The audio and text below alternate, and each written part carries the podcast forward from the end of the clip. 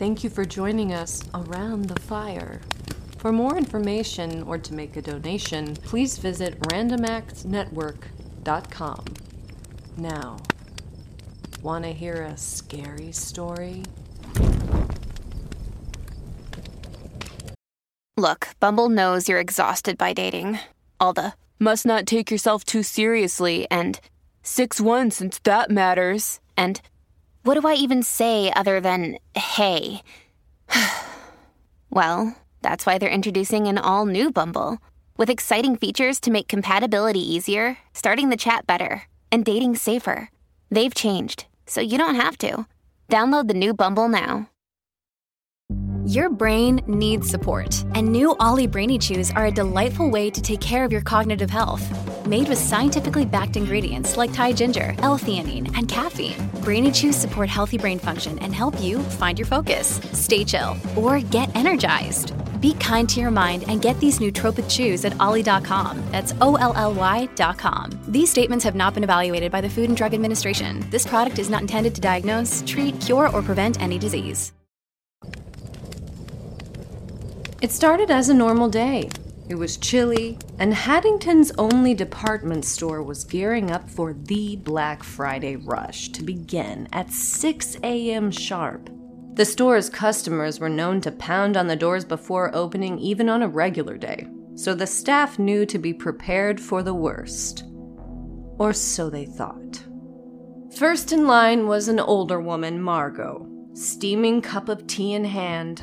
Everyone at the store knew Margot. She always had something to complain about, some expired coupon to demand using. She remarked to those near her in the line that she expects the store to let everyone wait inside until the sales start if they valued them as customers. Nobody responded. Further back in the line was a father and his son, Toby. Toby's dad was headed to the electronics to find a flat screen TV, but Toby would be headed to the toys to get that remote control car he'd seen all the commercials for. Behind them was Tina, a single woman in her early 30s. She planned to hit every department she could, and she had her list ready. As the sun rose, the crowd grew more and more impatient. A few minutes before the doors opened, the speakers kicked on and a cheerful Christmas tune echoed through the parking lot. The energy shifted as the customers watched the employees make their final preparations through the windows. And then the doors separated. The sign lit up. The store was now open. Margot used her bony elbows to make sure nobody beat her to the discounted purses she had her eyes on. She grabbed several, leaving very few for anyone else, and began to head back to the registers.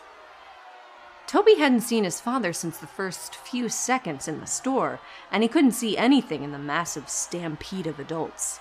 Though he was overwhelmed, he kept his mind on that car. Tina had planned to go to electronics first, but as she entered the anarchy of the store, she made the swift decision that her father's gift would come first the newest, biggest capacity, shiniest blender you can get. She squeezed her way through the crowd towards the appliances. These were the final moments that resembled anything like a typical Black Friday. Margot made it to the register first and plopped the bags down without saying a word. After the final bag was scanned, she took out her credit card to pay. Was it a gust of wind? Or maybe it was her frail, wrinkly hands. Something happened, and she dropped the card. As she bent over to grab it from the floor, her gaudy necklace triggered the conveyor belt to move forward.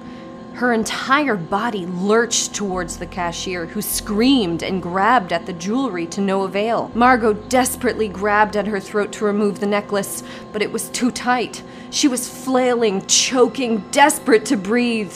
Her face turned from white to red to purple, and she flailed less and less. The conveyor belt kept pulling and pulling. The gears chewed past the necklace and began feasting on her wrinkly skin. In a matter of seconds, her entire face was pulled off like a sticky Halloween mask. squishing into the gears and spraying blood in every direction. Finally, the belt caught the gray hair she had pulled into a bun and removed it at once, disappearing into the machine like it hadn't eaten in days. For a moment, the rest of her lingered there, half collapsed by the register. From the shoulders up, she was nothing but bloody bone, other than her eyes, which made piercing contact with those screaming around her. But the rest of the store was distracted, because it wasn't just the conveyor belt that suddenly became deadly, it was everything. The motorized scooters near the entrance had started driving around aimlessly, mowing down whatever and whoever was in their paths. Back in the appliances, nearly everything had turned on at once. Hands and faces were filleted away by blenders and electric knives. Shelves collapsed, littering the floor with butcher knives and cheese graters, ready to destroy whatever flesh found its way to them. Everywhere, bloody bodies tripped and tangled with each other. Tina could see all this happening from the frozen food aisle. She hadn't made it to appliances yet when it all started happening, and now she stood in the middle of the freezer section. She was desperate to find a way to escape a store where everything had seemingly come to life with the desire to kill. Toby was in the toys with a few other kids when it all started happening. Heavy boxes were lurching from the shelves, the toys loudly honking and singing and reciting whatever program lines they had. Shortly before this all happened, Toby had made eye contact with a cute young girl on the other side of the aisle, near the dolls. Now he watched as she was swiftly crushed by the child's playset that had suddenly come crashing down from the display over the aisle. Toby had to get to his dad. He turned around to find a way out of the aisle when he stopped in his tracks. Ten feet away was a fleet of remote control cars. Although no one was controlling them, of course. Normally, they looked fun and exciting. Now they were menacing. Toby wasn't a big kid, and with so many of them, he didn't stand a chance. As they sped towards him, he turned and ran as fast as he could quickly hitting the dead end that was created by the falling playset. He tried to find a way to climb it, but he couldn't find anything to hold. At the very last second, Toby jumped onto the shelf, holding onto the metal prongs that normally displayed trading cards. The cars slammed into the playset with exploding bits of metal and plastic flying in every direction. That was close. Toby climbed to the top of the shelf and observed the crowd. He immediately knew he was never finding his father. Tina had finally left the freezer section, but now found herself near the produce. It seemed like the best route to the front doors. She didn't notice that the automatic sprayers above the fruit had gone into hyperdrive, soaking everything around them. Crying, she climbed past overturned carts and the bodies of those run down by the scooters. She didn't see the puddle ahead of her, and her foot slipped the second it attempted touchdown. She landed hard on her back, immediately soaked. A few feet away, the water found its way to the tongue of an extension cord. Tina was killed instantly, along with the dozens of others who were attempting to cross the water or touching anything metal nearby. Toby stood at the front of the aisleway, seeing people trampling over each other, breaking bones and cracking skulls against the floor. The entire grocery section was sparking and crackling, and dozens of bodies trembled in a disturbing electric dance. The sparks were starting to reach the dry goods. Toby knew it was a matter of moments before there would be a fire. His dad would expect him to get out. It would be impossible to try to find him now. Toby surveyed the bloodshed once more, trying to predict the best route of exit. Only then did he notice the people strung up to the ceiling like ornaments tangled in the Christmas lights with blue and purple faces. Were the objects moving? If he didn't go now, he'd never make it. He'd have to use his small size to his advantage. He reached over and untangled a string of lights from the display of bodies and wrapped the cord up in his hands.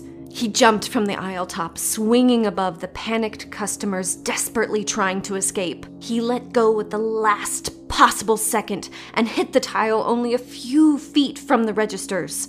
On his left, he could see straight into the garden center, though he wished he had never looked. The mowers and saws were having a holiday of their own. The walls were painted deep red, and mangled limbs and dismembered bodies decorated the ground. Toby stayed low, crawling under the registers. He wanted to do nothing more than to stand up and sprint, but he had no idea what was waiting for him past the checkout area. It was getting really warm and harder to breathe. The fire was starting to consume the back half of the store. Toby cleared the registers and stood fully up for the first time. The sliding glass doors were right there, opening and closing quickly like the jaws of a giant metal monster. He picked up a long piece of metal shelf from the floor and started running. Whatever came flying at him, he batted it away with his makeshift shield. Without ever meaning to, he was screaming as loud as he could. As he made it to the entrance, he threw the shelf into the angry doors, causing a temporary jam. He turned and yelled for others to follow, that the doors were open. But there was no one even close. He ran through the doors and kept going until he got to the very last parking space and collapsed, coughing and crying in the freezing cold morning air. He looked around the parking lot. Other than the violent noises leaking from the store, the outside felt rather normal. A gentle snow fell from the sky, and Toby knew that his father was already dead. There were only a few survivors. They all told the same story, but it didn't matter. Authorities called it a group hallucination caused by smoke inhalation. The store had simply caught on fire, they said, and most of the customers died in a panic trying to get out. But the survivors knew better, and Haddington outlawed Black Friday after that. The official word was that it was out of respect for the hundreds who died, but those who knew the truth understood it was a way of making sure it never happened again. But of course, they couldn't be sure of that. Toby turned and left the parking lot, walking along the barren sidewalk towards home. Police cars passed him on their way to the store. He could hear the fire trucks in the distance. As he rounded the corner into his cul de sac, it was nearly silent. The fluffy snow acted as a sponge to the sound, and Toby could only hear the crunching below his sneakers. What was he going to tell his mom? But then he started hearing something else a familiar high pitched electric hum. Breathing deep, he turned around. Just behind him was a remote control car, ready to hit the gas.